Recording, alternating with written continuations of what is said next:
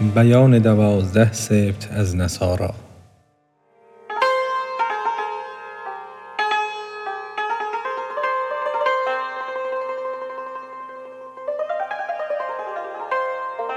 قوم عیسی را بد اندر دار و گیر حاکمانشان ده امیر و دو امیر.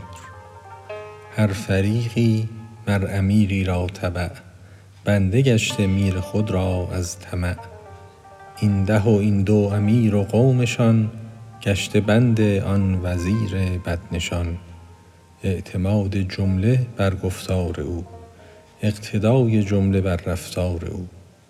پیش او در وقت و ساعت هر امیر جان بدادی گر بدو گفتی بمیر.